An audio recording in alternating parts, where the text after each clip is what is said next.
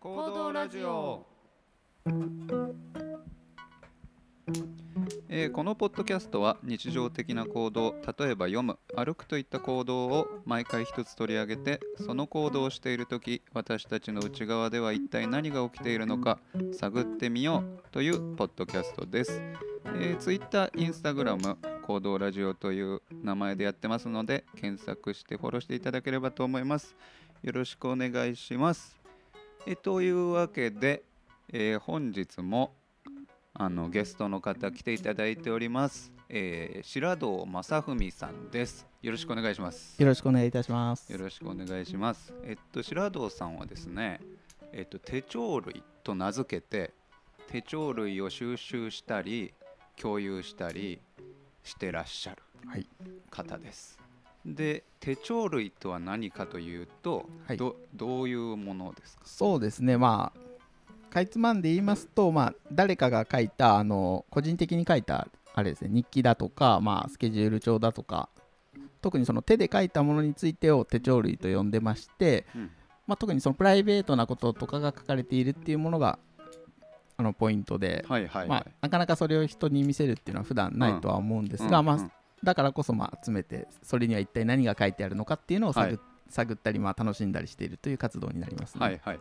だから手帳類という名前でその具体的にまあなんか言うと例えば日記だったりとか、はいあのまあそれこそ手帳あのビジネス手帳とかそうですねまああのメモとかもあるんですか？あメモ帳とか、まあ、ノートとか、うんそういったものもありますねそういうことですよね。だから日々その人に見せるために必ずしも書いてないそうですね。ものをいろんな方々から集めて集めて集めてるってことですよね。そうですね、まあ、集めつつもやはりその、うん結構面白いのではい。これをまあ自分だけが読むのはもったいないなということで、まあはいい、ろいろなちょっと共有の方法をちょっと探ってまして、うんそのうちの一つはあの手帳類図書室といいまして、あの1時間1000円で、うんあのいくつかあのピックアップしたものが400冊ぐらいかな。50人の400はいはい。400冊ぐらいが読めるあの施設があの三宮橋のピカレスクギャラリー様の中にあると言って、そう昨日僕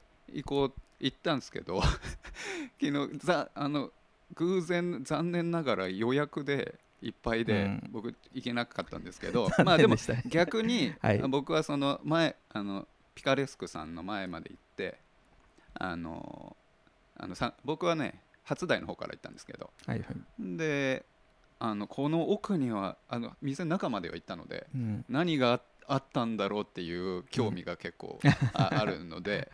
あそこは手帳類がえーっとなんていうか図書館の書庫みたいな感じで並んでる場所なんですか？そうですね、まあ、基本的にはやっぱりギャラリーなので、はいはい。あのーその中の、えー、とちょっと奥まったところというか、まあうん。まあ、もしかしたらもともとバックヤード用だったのかもしれないけどそうね。まあ、そうそういった場所ににあのちょっと間借りしていて、はい。そうですね。き昨日も手前は石の展示石,、うんうん石を販売してギャラリーで展示されてましたね。うん。その奥ってことですよね。そうですね、まあ、ちょっとそう奥奥に入らないともうその有料エリアみたいな感じになっいやいや面てます白いですよね。現状は、うん。はい。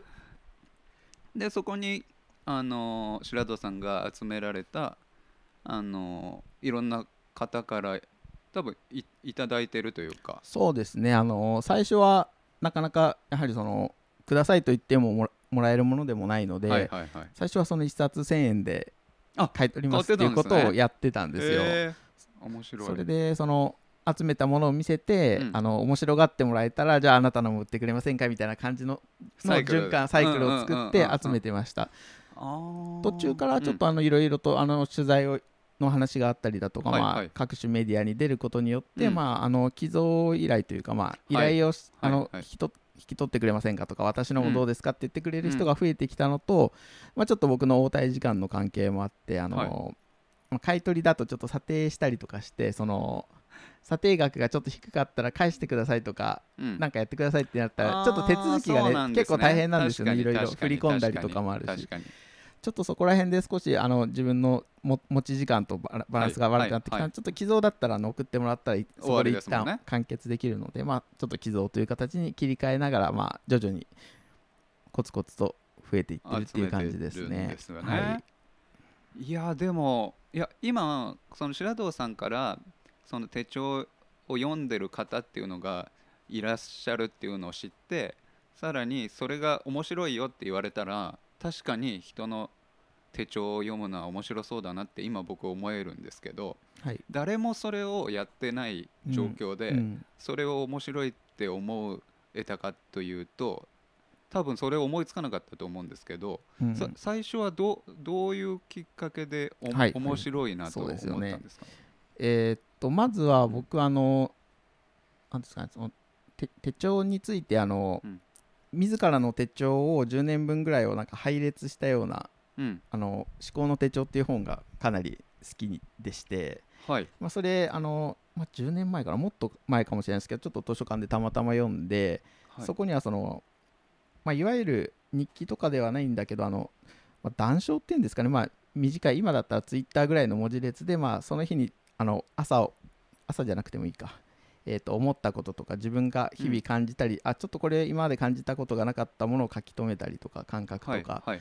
そういったものををしか書かない、まあ、あのちょっと古い時代で言えばポール・バレリーっていう人がなんか「会へ」というやつを毎朝誰もいない時間に起きてこう一人その日に頭の中に降りてきたことを書くみたいなうん営みをずっとやってたとうんうんうん。いうことがあるんですけど、まあ、そういった感じで、まあ、ちょっと日記とは違う何かこうインスピレーションというかな思考とかを書いて施策とかを書いてるものがあって、はいはいはい。それが僕は結構あこれはいいなと思って、うん。で僕もそれを真似するように、まあ、自分の手帳を買って書くようにもなったりしてたんですけども、はいはい。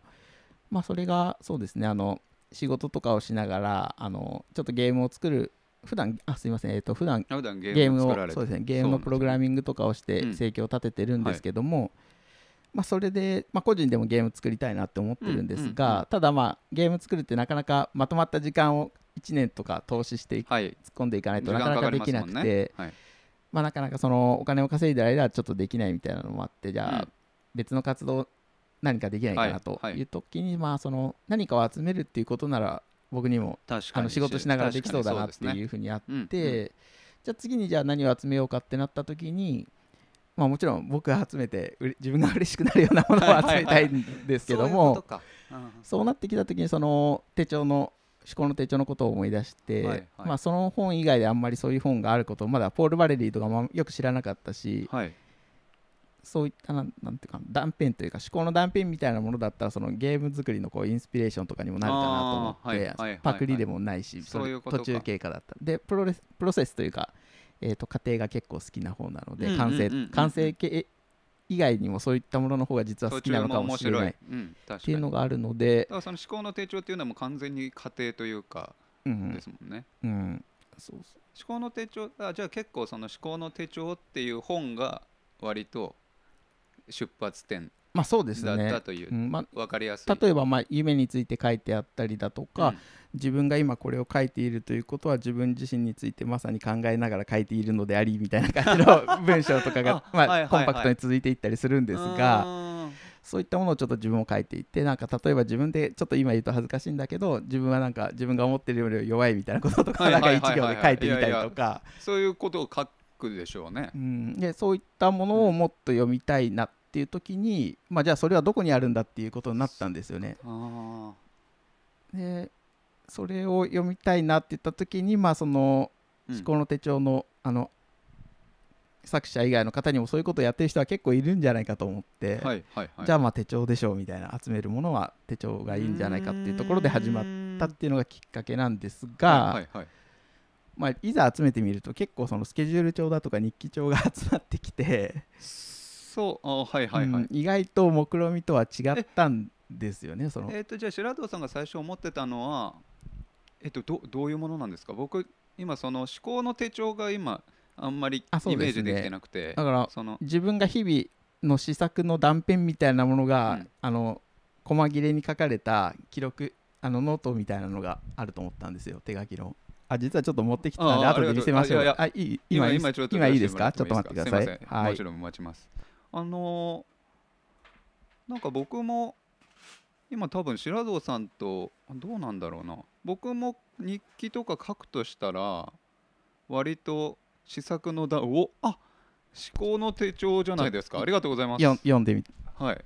開いてみます。はいちょっと見てみてください。表紙かわいいですね。このなんか。ですよね、まあ、多分植物。うん、最初は思考でしかも手帳であるから。めっちゃかわいいこれ。これはかわいい表紙ですね。うん、ちょっと見てみます。なんかもうそんなに木をてらってない木をてらってないというかてらってるのかもしれないけど東浩二さんっていう。東浩二さん。ありがとうございます。フランスとかの何か文学者とかそういう方だったと記憶してるんですがちょっとここは間違ってるかもしれません。でこれはえーっとこれはえーっと東さんの東東さんのが本本なんですけども、はい。これは基本的には彼がえっ、となんかノート日々どこに行くにも持ち歩いてるノートにはい書いていったことを活字にして、まあ、ちょっとテーマにテーマに沿って配列したっていうもので、はいはい。基本的にはこれは手帳に書かれていたものなんですよねあ言葉が。これは東さんが手帳に書いていたものを後からこう本の形にしたっていうことそうですね。あじゃあこれ元は手書きだったっていうことなんですかね？一応ちょっとこの下の方に番号が書いてあって多分それが何冊目の何そういう番とかことか。じゃあそういうことだ編み直してと思うんです。もいるんだ。そうですね。じゃあちょっとい1個目読んでみます、はい。えーっとあのまとまりなんていうんですか？章の名前1が僕の方法の始まりとしての手帳。多分そういうタイトルでうん。に合いそうなものを集めてるのかもしれないですね。そうですね。で1個目読んでみます、えー僕がこのノートを前にして必死で言葉を綴ろうとするのは僕の普段暗い頭脳かっこ狭い遅い理解力限られた好奇心などかっこ閉じにちょうど立ち込めている霧に切れ間を強いてこしらえるためのようなものだ。そして逆に言えば僕がこのノートを取り出し書き始める気になる時とは時にこの暗闇に光が差し込む気が瞬時したような時なのだ。書くことの書くことが救いをもたらすという効用。これが1個目ですね。まあこういう単位なんですよ。はあいや今分かりました。やっぱり実物ないとき厳しいですよね。これちょっと非はい、常に、あの持ってー白堂さんが言ってらっしゃること分かりました。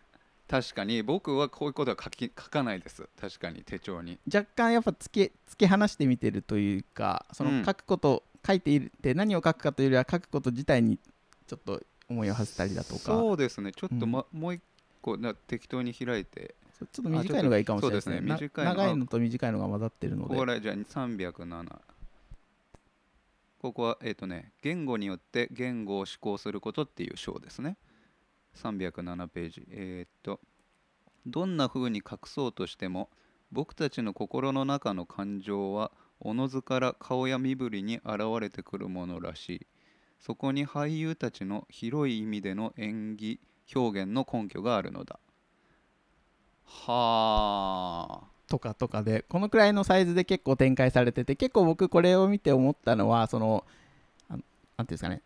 スファミコンとかスーパーファミコン時代のあの、はいはい RPG のことをちょっと思い出していてあその小説とかみたいに文章で最初から最後まで読ませるというよりはちょっとその文章の断片みたいなものがあって、ーはい。まあ、それを読むことで自分が何かを感じたりとかその文細かい断片がいくつか集まってあこういうことかもしれないとかあこういう考え方がで確かにきるなとか。確かにそうかもしれない、あと僕が、ままだ今 2, 2個しか2編しか読んでないですけど、ちょっと作品性がある感じがしました。そのなんて言うんですかね。うん。文章表現としてえーっとなんだろうな日記なんて言ったらいいんだろう。自分なんなんて自分に分かればいいとも思ってないというかそのうん。詩的な感じうん。に近いんだけど、そこに個人的なあのなんだろう生活感も少しあるというか。詩的っていうのはあれですか？ポエポエジーのポエジーの方ですかね？感じが。うん。それをそれをなんか少し込めようとしてる感じ確かにそうですね。ちょっと思いあの初めにか。前書きのあたりに書いていたの。は、やっぱりこういうふうに書きながら書いていって、そのうん。自分の文体を探していくんだみたいなことを書いてあるんですよ、ね。やっぱりそうか。そういうことがね、だから完成された文体というよりは、うんまさにその書きながら自分の何か文体スタイルを獲得していこうっていうような感じで書いていってもしかしたらその最初のノートはちょっと若書きで少しはい。格好つけてたりとかなんかオーバーにやっていくんだけどまあ次第にうんスタイルみたいなのが獲得されていくとちょっとなんちょっと落ち滑らかになうんるというか、そうですねそういったこともまあ書くことでどんどんそある意味自分の思考とこう書かれるものがまああの鍛えられていくっていうかそういうことでもあるっていう。面白い。なんかあの僕バレリーの本読んだことないんですけどツイッターでボットを、はいはいはい。あのーフォローしてたことあってでもなんか確かにそのなんて言うんだろう何を言わんとしてるのかうんわからないんだけどうん、なんかすごそうみたいなそうそうそうそうそう。そうなんですよ。別にこれ読んで僕も一軸理解してるわけじゃないんですよ、はいはいはい。もう詩として読んでて、うんもちろんインスピレーションが比較的湧きやすい方の本だとはもちろん思ってるんですけど。そうですね。うん。なんかそういうことか。そういうえじゃあ割とえっ、と白堂さんはそのに、えっと手帳類を集め人からもらうようになる前は割とこの思考の手帳の東さんが書かれているような文章を割とみんな手帳にまああの全部ではないにせよ、うん。そういうものがどこかにみんな混じってるだろうってなんとなく思ってたんですね。それで、うん。まああるはずだと。だしもうちょっと僕がその東さん以外のこのはい。手帳を見つけられなかったっていうのもあって、どういうふうに探していったらいいのかもちょっと僕はまだあのなんだろう探り当てる感覚もなかったのでじゃあこれはもうあの公に 公にというかまあ集めてはい。くだ手帳くださいって言ったらこういったものがさらに読めるんだったはいら、はいはいはい。これは集めたいなと。それはそうですね、うん、でいろんな思考の断片に触れて僕がもうどんどんこういろんなことを思いつけるようになっていってもうゲームのアイデアや構想がどんどん自分ははいはいはい。あの、読むことでどんどん経験値というか何かが溜まっていってうん。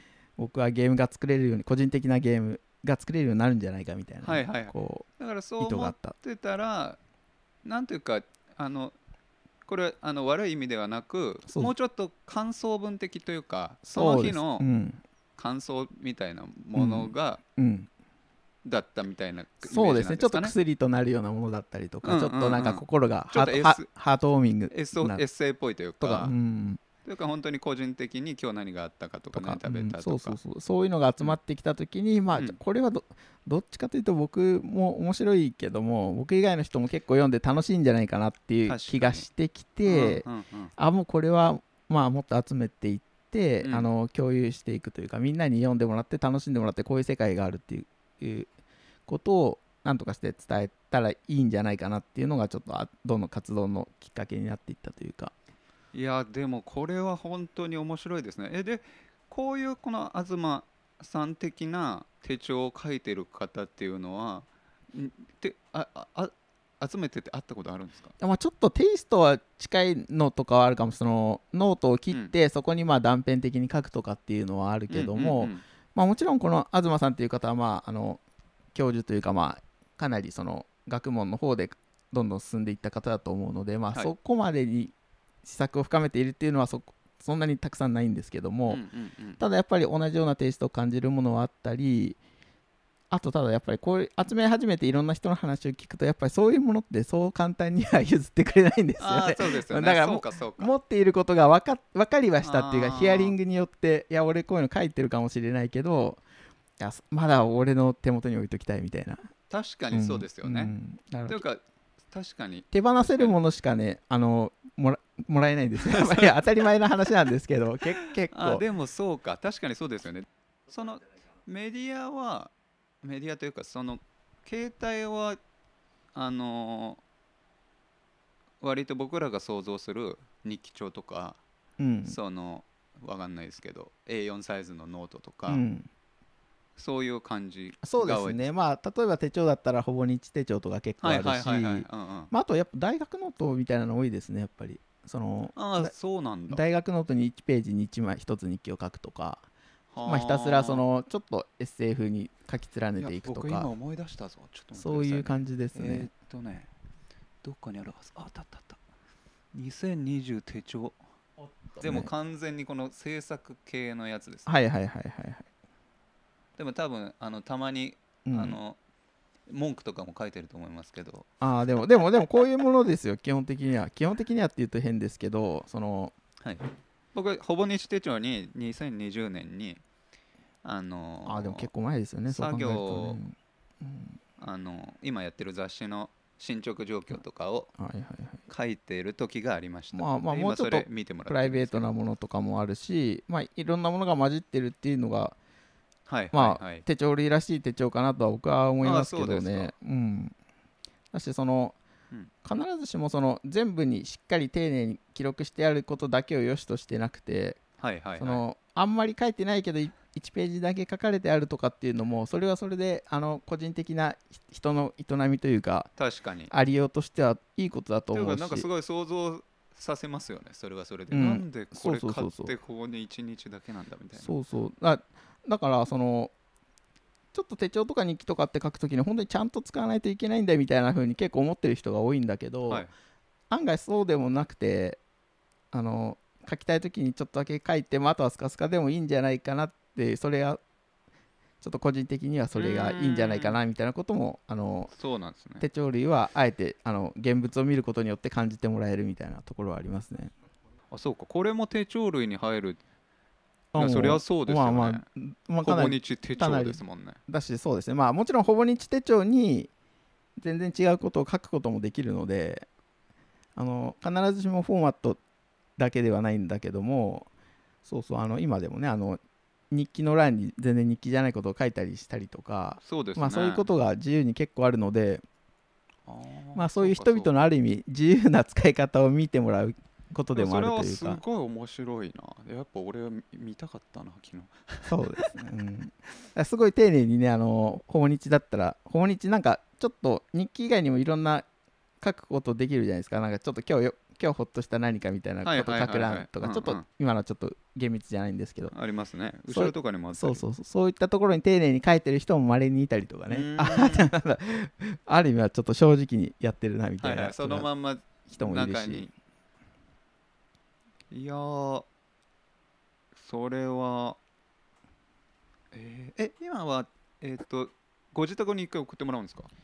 あそうですね。あのー図書室にはえーっとまあ図書室のサイズもあるんですけども、はいはい。比較的まあ読みやすいものとかを置いてあるっていうのとあと読んでもらうときにあの棚にあの1番2番3番とかってあの箱があってその中にまあ対応したあの手帳類が入ってるんですけども、はい。それをまあ目録から選んでもらうっていう感じなんですね。その目録にその、なんだろういつ頃書かれたやつとか、まあ、書き手のまあ性別だとかあの、まあ、推定される職業とかも書いてあってそのあこれ読んだら面白いんじゃないかなっていうのはちょっと目録から選んでもらう形にしてます。そういうことなんですね。う、ん、というのもやっぱりちょっともいきなりこう自由に取ってもらった時にそのピンとこないものを読んだ時に人はまああこれは面白くないんじゃないかと思って確かに確かに。結構やめる人も多いので、うんうんうん。それはちょっとなんか最初のそうですね。取っかかりを作るというか、23人であの全部ちょっと自分には合わなかったらなかなかそこでもうやめる感じ。確かにあらかじめまあ自分が読みたいのとマッチングがある程度できるんだったら、まあ、そっちの方が人々は結構読むんだ楽しんでもらえるんだなっていうのをちょっとまああの実験しながら気づいていったということもあります。あじゃあ白堂さんまあそれは全然僕想像してなかったんですけどでもそりゃそうだなと思ったんですけどでは目録を作られてるってことですね。あそうですね。なのでまずはまあ一旦僕の方に、はい。あの送ってもらっ一て、回じゃあ僕例えばこれが辻あそうですそう本です。辻本うん辻本達也からこれが白堂さんのところに来ました。送られると多分今240番目ぐらいだからに T240 とかっていう それは、番号が振られてえっと、240人ってことですか？人ですね。あの札じゃなくて。札じゃなくて。204まあ、240みたいな番号が振られてて。管理され始めはいはいてあじゃあ今日来たってちょちょっとツイッターであの契約契約次第なんですけど、はいはい。ツイッターでも紹介していいですよいいですってなったららまあちょっとツイッターでちょっとあうん。この手帳がき来ましてあちょっとこのページを写真撮ってみたいなね。はことを紹介していったりとかしてまず使わせてもらって、まあ、ちょっと僕のまとまった気力とかがあれば少しあのえー、と図書室の目録を増やしておいてもらうとかをやったりしてますが、まあ、そうそう記録もないのでまあ今のところ1回だけですねあの追加したのはねあの、ああそうなんですね、うん、でも最初だから最初にある程度数があったってことですよねそうですね、まあえー、と今70ぐらいかな。箱は多分70ぐらいやって、まあ、最初に35次に35とかそのくらいのボリュー。ムあまあ、なかなか全部読んでる人とかもいないだろうからまあだ確かに、うん。2回行ってもまだそうそう。リピーターの人が飽きるっていうほどまではいあのないと思うんで、まだそのまま置かせてもらってるっていう感じですね。えー。僕なんか急にこの10月19日の上のところに「ピラミッドへ帰れ」って書いてあるけど、俺には何かわからない。これはでも一番上に書いてあるってことは何かのその格言というか スローガンというか意思を宣言ですよねこれは。結構ね一番上とかにやっぱ書かれるんですよそういうあ大事意なことが。意思というかね。よし。いやそれ面白いですね。こうしない痩せなきゃいけないとかねそういう決意みたいなものが。僕はなんかピラミッドに帰んなきゃいけなかったんだな。なんだろうんそれをだからこれはどういうことだっていうのを読んでいくわけですよね。その本人が読んでうそういもうことかそういうことか。本人が読んでもわわわからないようなことを周りが読読むとどうなるか10月っていう。18日もピラミッドって書いてある。ああだから何かがピラミッドに関する何かが この人を襲ったっていうふうにまずは読んでいって。そういうことですね。じゃあまあちょっとピラミッドっていうことが気になったからまあじゃあその前の日に遡ってちょっとなんかその関連づけるものはないかとか読んでいくわけですよね。多分目に留ま多分。それは面白い。確かにまあこういったスケジュール上って別にあの小説とかと違って頭から一軸読んでいくようなものでもないので、だから今みたいにこうめくっていったりとかしてあピラミッド出てきたとかってなった時に、まあ、ちょっとそれが気になった人はまあその前後を見ていってこう確かに。そのななんだこのピラミッドは引っかかりまますよね。そうそう何言ってんだってなりますね。でまあでも別にそれを読むと必ず答えが書いてあるわけではないっていうのは個人的な記録の結構特徴でそこにもある意味読み手の側がかけかけかけていくというかね。なんかちょっと謎があるっていうのがいいですね。そうそう。でしかもそのミステリーだったら絶対答え教えてくれるじゃないですか最後に。そうですそういったものはないんですよねこの部屋を出てもな何がピ何のピラミッドだったか全然わかんないってことことそうもあるってことですね。もそれでもやっぱりここを僕はもうちょっと気にしてみたいみたいな、はいはい。ある意味読み手の側がこう、はい。ジャッジ判断していくというか。確かに。しかもなんかこれ何冊かあったら例えば僕がこの2020年だけじゃなくて次の年とかもあったらもしかしたらあまたピラミッあまドって言ってるみたいな。10月になるとピラミッドがどうこう言ってるなとか そういったこともあるかそうもしれないです、ね、いうそうかそういう読み方もあるってことですね、うん。結構まあ年単位で例えば10年間の10冊のスケジュール帳とか送ってくれる人だったらまあその1年目とやっぱり最後の年でだいぶ印象が変わったりとかまあ逆に何も変わらないっていうのもすごいなと思ったりとかそういったこともあるというか。僕なんか今すごいあのちょっと話変わっちゃうんですけどなんか関連することで言うと最近僕骨髄読みっていうのを自分であの あの古いツイートっていうだけの意味なんですけどはいはいはい。あ古のね。うん。あの例えば気になる人のあの10年前始めた時から順々に読んでいくっていうのをうん。やってて、うん。それめっちゃ面白くて結構変わ変わってるんだけど変わってなかったりなんかそういう面白さもあるってことですよね。10, 10年分あそれって結構あれですか？あの遡れるもんですか？一回僕実はツイッターの API を使って、はい。あのなんか手ずるもずるとかっていう名前をつけてその、はい。あるツイートの前後のツイートを引っ張り出そうとするあ。ことを試したことがあったんだけどあの、えー意外とね意外と難しかったできなかったあのそれは。from えーっと from なんかのサービスだったらいけるのかな？ログを全部貯めとけばい全けるとか、然あのツイッターの検索機能であの from でアカウント名でするとその人のツイートだけ見れてで since と until あかな。そうなんだ。あそういうのできるんだ。それで昔のやつ知らなかった。できるんです。それ作った時は知らなかったと思うんだ。でそれで僕あの全部やっちゃうと大変なんで、うん。10日分ぐらいずつ。なるほどねああそうそれは面白いですよ。これこれ皆さんおすすめです、確かに。それも多分そういうこと多分やりたいんだと思ったんですね当時の自分は、はいはい、うんその気になったところの前後に何が書いてあるのかみたいな。だからあのあんなになんかツイートし結構ツイートしてる人ってもう結構長年やってる人が多い気がして。うん。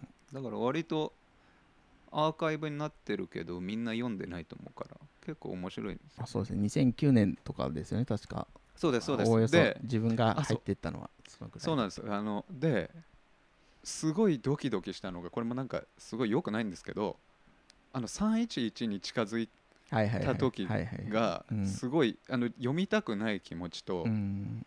読みたい気持ちみたいのがうんあってでいろんな人の行動とかも見れて確かにね。そういう記録にもなってるなと思いました。確かに。手帳類でもねやっぱあの2011年の記録だったらやっぱりそこは見てしまいますよねどうしても。ああ、そうですそういうのも集めてみたい集めてるとは並べてみたいなと思うけど確かにツイッターだともっとリアルタイムなことが書いてあるかもしれそうないですね。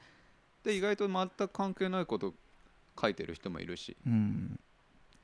そのことばっかり書いてる人もいるし。うん。いや面白いですね。ありがとうございます。いいまあ確かにねそのツイッターに書かれるようなこととまあその手で書かれることの違いとかも見ていくとねまたそれはそれで面白かったりもするんですけどね。うん。絶対違うだろうな。うん。じゃあこんなところで白戸さんの紹介はこれくらいにして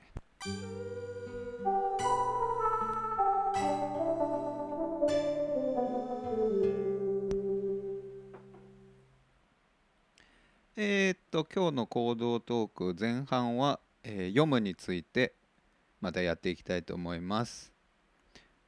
まあ、今もちょっと手帳類ということで、まあ、ちょっと読むに関連することも結構出てきたと思うんですけど。まあそうですね。確かにかなり、うん。あのもうすっかり忘れてて。いやいや全然話しちゃったかもしれないですね。読むことについて、うん。だから今の話にちょっとつなげるとやっぱ手帳類を読むっていうのは結構その何て言うんですかね小説とかその本として書かれたものよりもあの何て言うんだろう行間がでかいというか、うんその想像の余地が大きいっていうイメージでですよね。すね想像しながらま一番考えられる一つはやはりその書き手がどんな人かを想像しながら読むとかっていうのはあると思いますね。はいはいはいはい。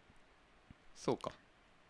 そうですよね。なんかえっと小説とかだったら著者そこってぼかされてますもんね。その著者を想像できるものではあるんだけどうん、やっぱり著者なんて言うんだろうな。著者が作った文体が書いているっていうところもあるじゃないですか小そうですまあ多分どれくらい著者の匂いとかを出すのかはまあコントロールはしているはずですよね。はいはいはい、そうそうそう。だから、そうですよね。だからそこでそこと手帳類は違うところではありますよね。そうですね、まあ、あと特におルールールというかそうん。の最初から最後まで読めばな一応納得できるかとかそういったことも特にないので。読み手のことにまあ自分がもちろん読み返すっていうことは想定されることも多いとは思うんですがまあそうですね。完結しているとかあのうん。いわゆる、あの起承転結みたいな構造があるとかそういったこともまあないので、うん。結構そうですね。まあ簡単に言うとやっぱり路頭路頭に迷うところはあると思います。読み手の側はいはいはいはいはい。がでそこからどういうふうに自分はここから何かを体験しするのかっていうのは、うん。結構読み手の側が問われることでもあるのかなというふうには思いますそれはすごいまたなんか僕が知ってた読むとは違う読むが提示されてきたなって感じがする、いやどう読めばいいのかみたいなところから始まるじゃないですかそういうことですよね。はい。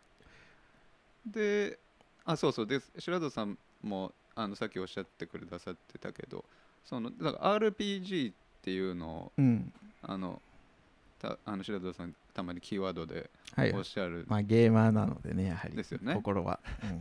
で確かにその断片村長が言ってたこととあの右の方にいたおじいちゃんが言ってたこととそうそうそう みたいなことですよね、うん。その断片がから次何するのかとかあの何するじゃなくてもどういう物語がその背後にあったのかを想像するみたいなうん。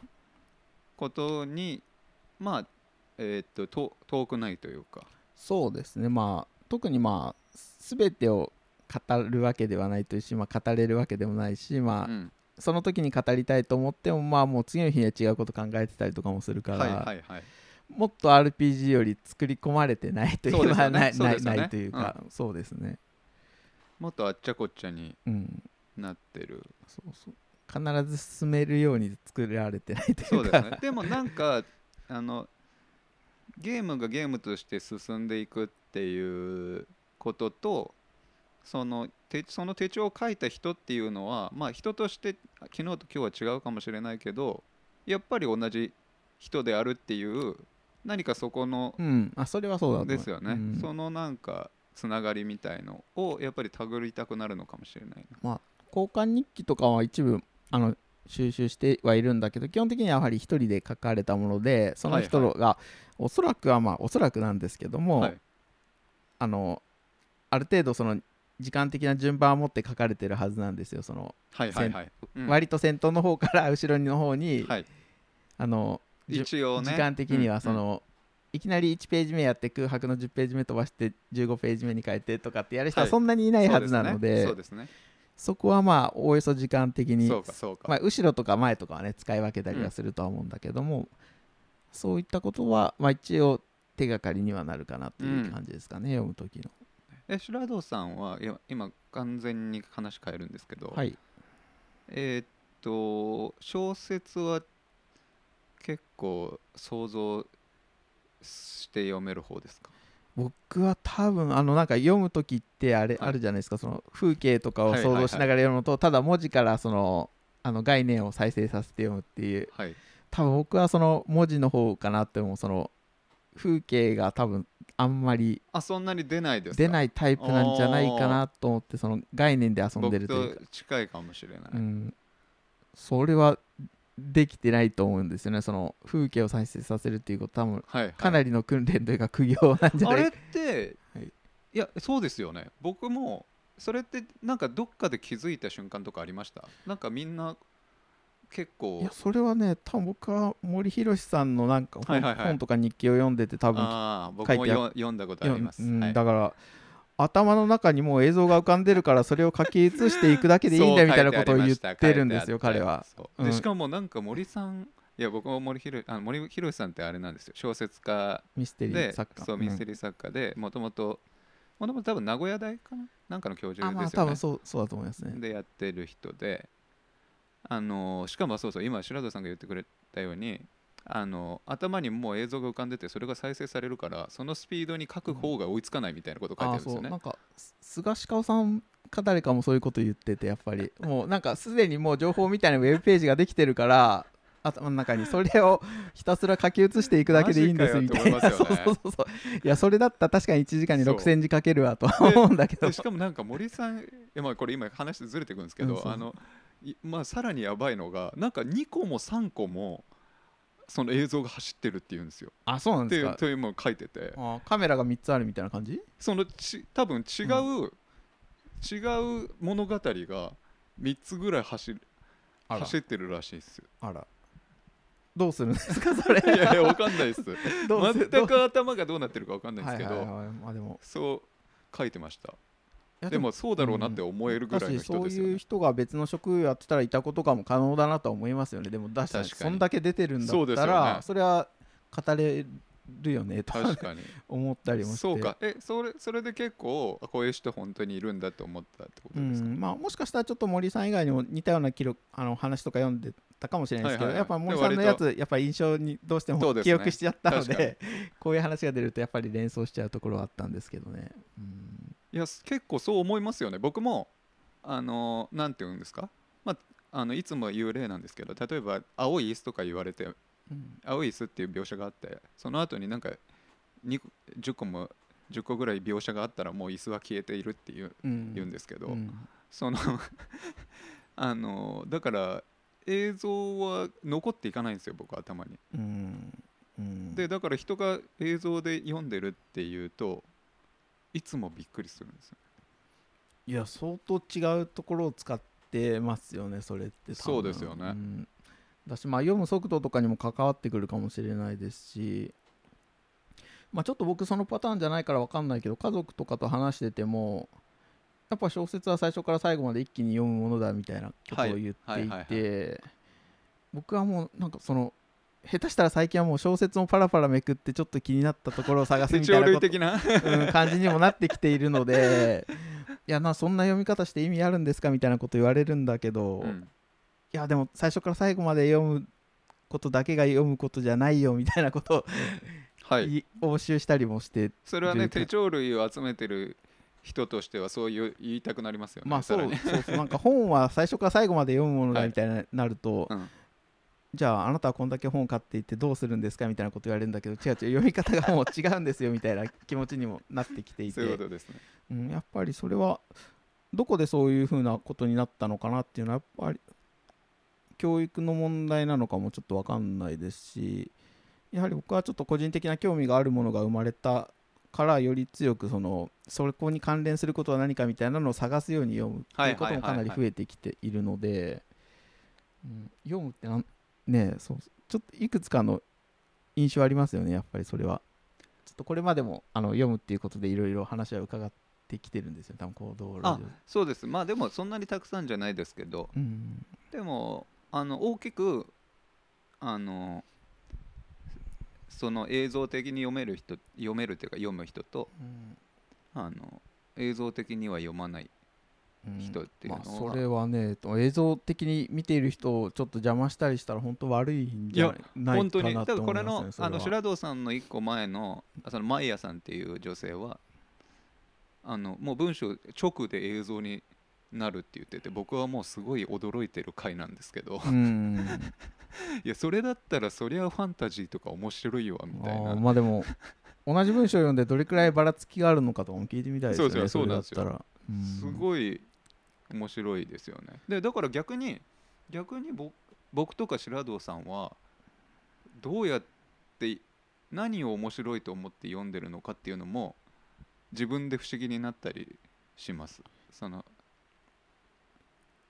そうですね。不思議になってるというかもう最近よよくあるのはもう何かを読み始めて面白いなと思ったらもう別のところに思考が飛んでいってもう帰ってこなくーはいはいはいはい、帰ってこなくなってまたその12ページ読んだらもう1時間とか30分とかちょっと別のことが浮かんで別のことを書き留めたりとかうんなんかやってたりしてまた帰ってくるみたいなことが結構増えてきて。あ割とその自分のさっきの手帳類みたいなことでインスピレーションというか、そうですね。そういう源泉として読んでるみたいなところがまああえてそういうことはやらずにもう浮かんでもちょっと置いといてまあもう我慢して。我慢し 我慢していくとかっていう時もありますし、ね、時もあるんですね。うんあでもそれも読み方の一つですよね。そうですね。そういうふうにどうしても走ってしまうというかもう本当に意識してこれはあの単純にこれを読むためだけに今読んでるんだみたいなこううん。強い気持ちでまあさ結構とあの順番に読んでいく時はそういう感じのちょっと意識もあるというか。なんかその今のところもうちょっと聞きたいんですけどその白堂さんがそのピンとくる瞬間みたいのってうん。どどんな感覚なんですかね？おいおいこれはここの手帳のここに使えるんじゃないかみたいなこの言説に使えるんじゃないかとか。ああそのだ今今大きく太く考え自分が考えてる考えに対してあそうそう。あその川にこうつあここながるみたいな。ここで言ってくれてるじゃないですかみたいな。そういうことか。のはあるし、うんうんうん。あとは何かな。あこの言葉はこういうふうに使うのかみたいな驚きとかありますよねその。あ今まで自分がうまく使えていなかった言葉をあすごくうまく使ってるなと思った時に、あこの言葉はこういうふうに使えばいいのかみたいな、例えば権力とかでもいいし別に公共とかっていう言葉でもいいけど、うん。自分は今まで口に出したり文章にするにはちょっと知らなかった言葉がうまく使われてたりするとなんかその言葉が一つなんか自分のなんか呪文というか魔法のようになった、はいはいはい。覚え覚えたというか、ああーなるほどね。手に入れたわみたいな感じになるあとあこりゃいいもん読んだわみたいなーいやそれ面白いですね。たりとかね。確かに確かに。もうちょっとでも指摘指摘というか、まあ、ポエジーなものはもうただ単にうん言葉にはできないことも多いですね。これはいいなと思ったんだけどい。いはないと思っている自分、だからこの東さんのとかとか結構そうですよねそうですね。まあ、あとは詩人のやつとか本当そうで、うんうんうんいやいいなと思ってるけどじゃあこれ何がいいのっていうのはよくわかんないけど多分明らかにでもこっちとこの詩人よりこっちの詩人の方が僕は好きなんだよなみたいなのがあってそれはうんなあの持ち越しの課題という感じですよね。あれをあの衝撃みたいのって説明しづらいですよねうんそちょっとやっぱり再現ゲームのデザインとかよりもまあこれ言うとちょっとゲームのデザインに失礼かもしれないけどまあ再現しづらいものが多い気がします。そうですよね。しかも今日の自分と明日でまたそれって違ったりするだろうし、うんそうですね。あれは本当に不思議で、まあでもやっぱ詩はすごいんだなっていうのはやっぱり今思ってるところではありますね。うん、うん。いやすうん。いやうん。だ歌詞とかもすごいと思うな。なんか絶対できないって思うのってああいうものだなって思いますね。そう。だ私まあ一方でやっぱりその書かれたものの詩人が詩を読む時の読み方とかもななんてこれもちょっとぜ今今すどうすごいかを説明はできないんだけど、はいはい。やっぱり彼らは読んでるなっていうあ読み込む読み込み方が一つの詩に対する読み方がなんか2ページぐらいの詩を1ヶ月ぐらいかけて読んだりとかしてて彼らはそれもまた全然こうたどり着かないありようっていうかそね。うんその読み方できんのかみたいな。だって詩集って特に昔の詩集とかって1ページ A4 の本で1ページに1個とかですもんね。そうそうだからまあ今の現代の人からすると1ツイートだったりするわけじゃないですか。でそういった感覚で読んだらもうペラペラペラってめくっていって詩集なんて結構一瞬で終わるんだけども、でもそこをなんかすごいあのなんか特殊な訓練を積んだ人だとものすごくゆっくり組んでいけるってことゆっくり読んでいくというか本当に1時間かけて腕立て伏せ1回するみたいな 凄さがあるというかね、確かに。そっちの方が大変だけどでもそこまでして読む読み込む必要があると思ったら彼らはそのくらいやっているっていうこともありますよ。だからちょっと雑読み方が雑になってるなっていうのもやっぱどうしてもタイムラインとか見てるとね何かしらそういう風にもなってきてるのでひところ時々引き締めないとなっていうのはありますけどね。そう思いますよね。でもできないけどな。あもうあれ訓練の領域だと思うんですよね。やっぱりあらが抗える力というか。そうですね、いうん。一つの言葉にどれだけそうだよなどうしてもこう流れていく映像のように言葉を見てるんだと思うんですけどこれまたちょっと映像を思い浮かべるとは違ったことで多分。うん。まあそういう。確かに映像を思い浮かべちゃうとパラパラいっちゃいますもんね多分。うん。だからその読む読むの調整みたいなのはかなりできるとできないでは結構あの10年ぐらい経ったらかなりのことが違ってくるんだろうなとは思いますよね確かにそそうですね。のうん。うん。だからまあ読むって言ってもなんか見見ている読むなのか本当に。もう時間を止めるもうかなり限りなく時間の進行ゼロに近づけるぐらいの遅さで読んでいくのかとかねうん。でもそう考えていくと結構はい。本以外のものも読むとかに近くなっていったりすることもあるし、じゃあ本が読むじゃないような気もするしみたいな感じでうん。少しあの溶け溶けてきているというか。はいはいはい、はい、多分20年ぐらい前は読むって言ったらなんか文章とか本とかっていう感じにうん。割と素朴に思ってたような気がするのでだいぶそこら辺からは変わってきたなというふうには思ったりはしますね。でも手帳類を読むってやっぱり読むを少し解体してくれるというかその広げてくれる感じがある気がしますね。まあそうですね。その例えばねあの例えば映画見ててあのこの人とこの人がこういう順で出てきたからこの人死にそうだってはいはい。それもなんか読んでるみたいなことじゃないですか、うんそのこの配置によって読んでうん。外れたみたいな。うん。なんかこれも多分結局読むになっていくというか確かに今そのおっしゃってたようにいろんなことが読むになっていくそうですね、感じがまあ、読んで何か思い浮かべて次の瞬間の読むに行くっていうことなんでしょうけどね。はいはいはい。そんな感じです。はい。じゃあ前半ありがとうございます。ありがとうございました。えー手帳類収集家の白戸さんと読むについてお話しさせていただきました。ありがとうございます。ありがとうございます。